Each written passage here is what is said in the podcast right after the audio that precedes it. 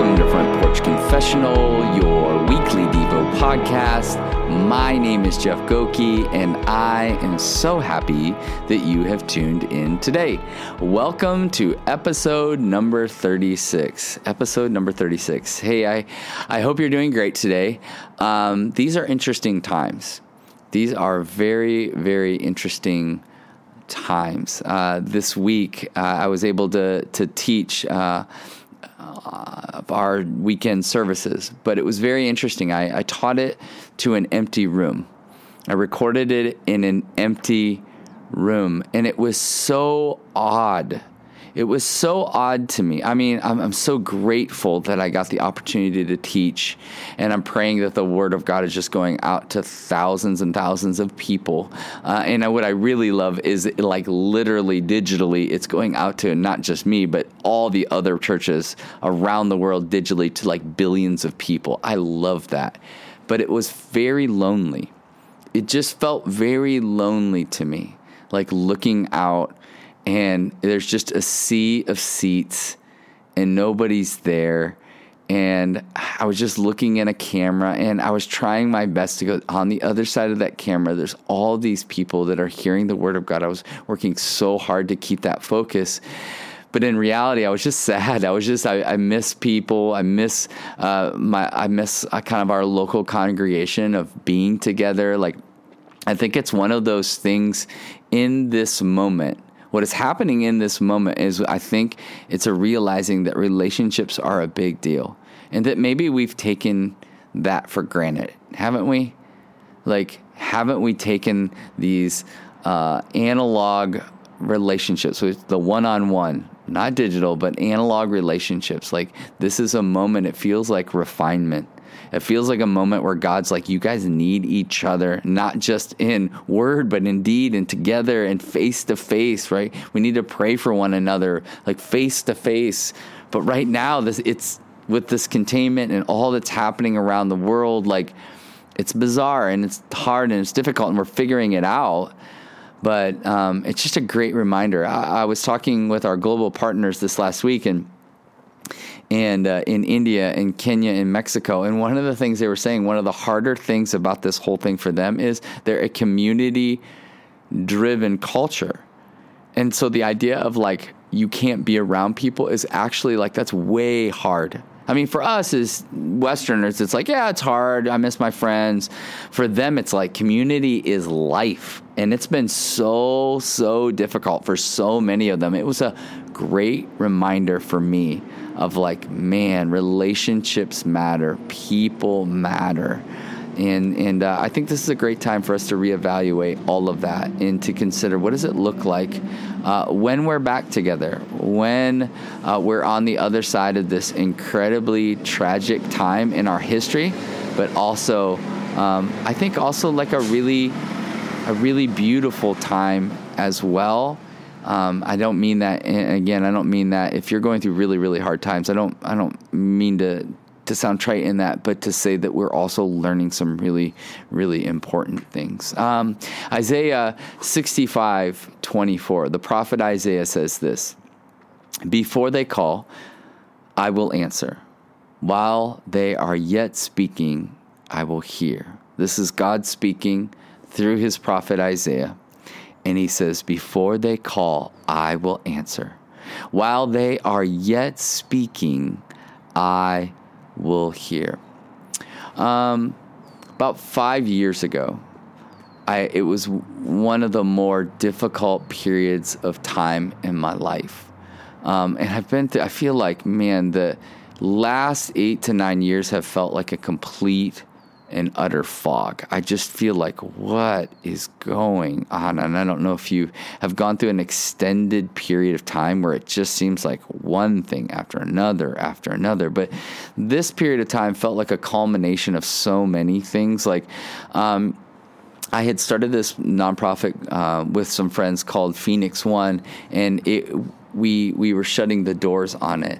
And so I was in the midst of closing out that nonprofit. I had to lay off friends, like people I loved, staff that I still know to this day, but I loved deeply. And I had to they had to be let go. And that was so hard for me. And then in the midst of this, Cooper still going through treatment, chemo treatment, cancer.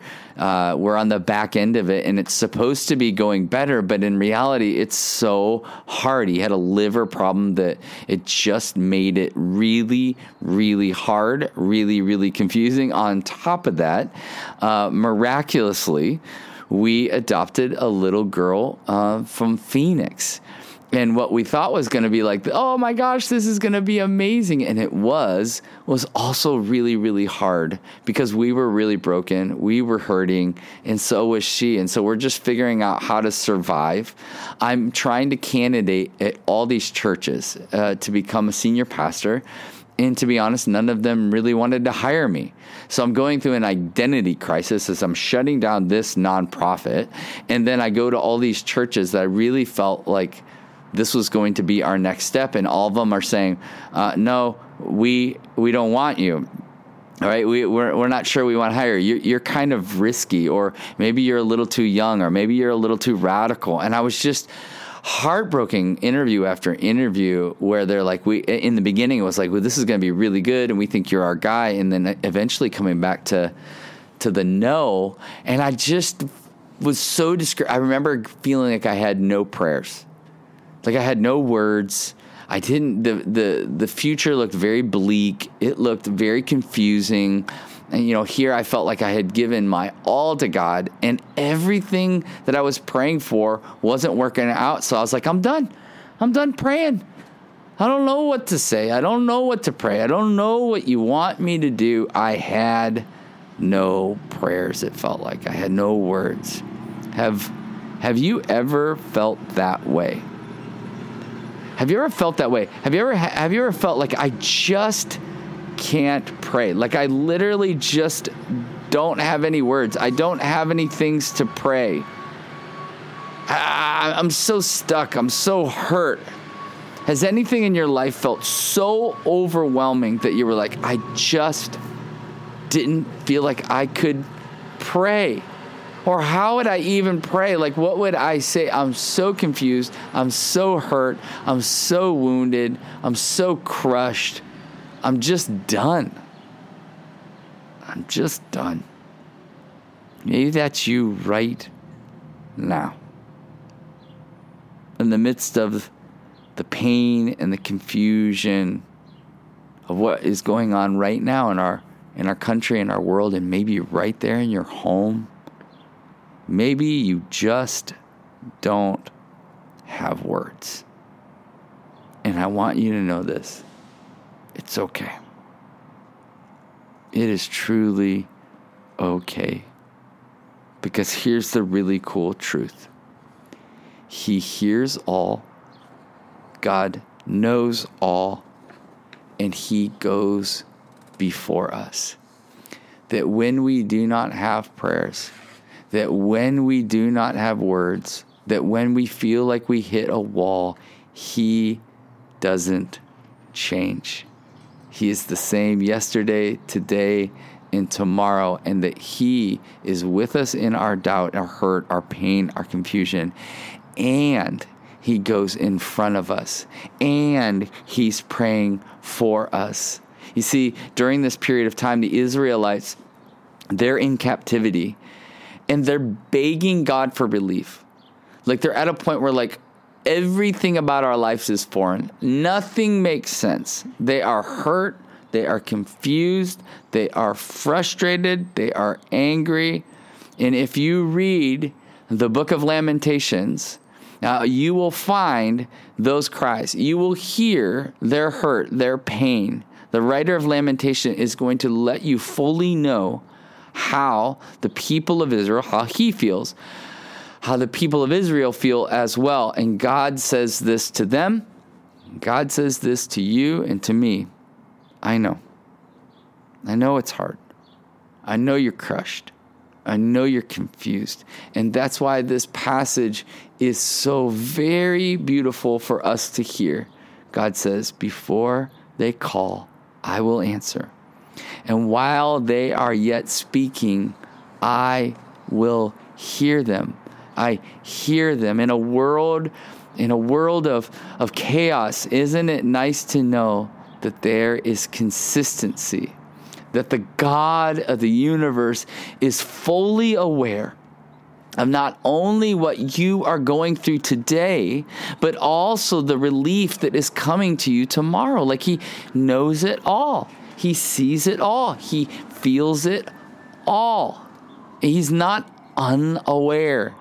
He's not some agnostic being who is in above it all, who goes like, hey, stuff's hard. Stuff's difficult, but I'm not going to intervene. In this passage, he's going, I am intervening. This last week, I called Suresh, who's the president of Harvest India. And, what's going on in India right now is really, really hard. 1.5 billion people have basically been shut into their homes. And the government there is trying to get ahead. And by the time this podcast released, I'm not even sure what that looks like, how more difficult that might be. But here's what happens as a result of that: is that the poorer are getting more poor, that the impoverished are more impoverished, that the hungry are more hungry, that the desperate are even more desperate. And so it's really hard. And so I called him to just see how he was doing as he's loving on his people. And so I call him, and the first thing he does when he gets on the phone is he just starts singing a song in Telugu, which is their native language.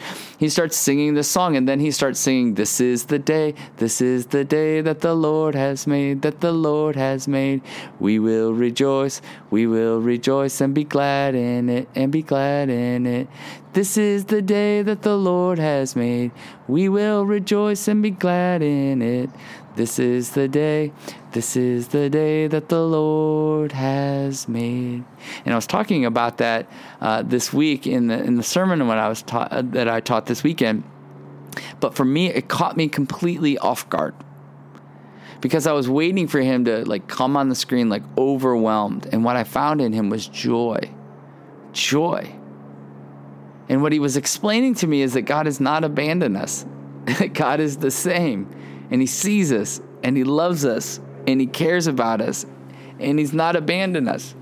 He's with us in this. And so we need to worship him, to find joy in the midst of suffering, to find his presence in the midst of overwhelming, confusing times.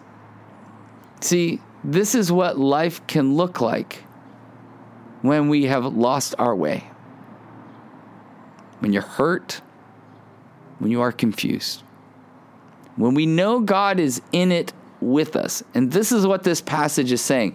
I'm in it with you. I've not abandoned you. I've not left you in your captivity, is what he's saying to the Egyptians, to the Israelites. Right? He's not abandoning them to that. He's not abandoned us to COVID-19. He's not abandoning the world. He's in it with you. He hurts with you. He feels your pain, and he's with you.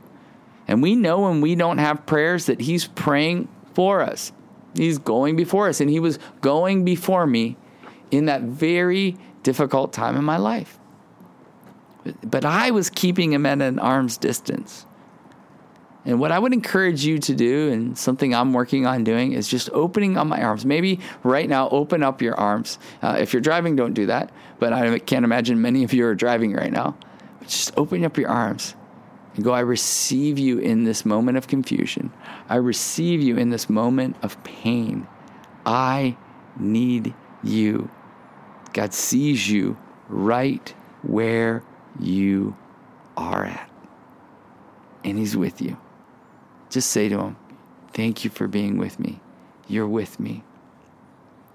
Comfort comes when we learn to lean into God's sovereign plan for our lives.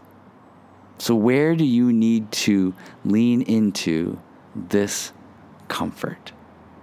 Say it to him. Where do you need to lean in? Thank you, Heavenly Father, that you see us and go before us. Thank you that you see us and you go before us. So take a breath, reflect, and believe that the God of the universe is nearer to you than your own heartbeat. Until next time, cheers.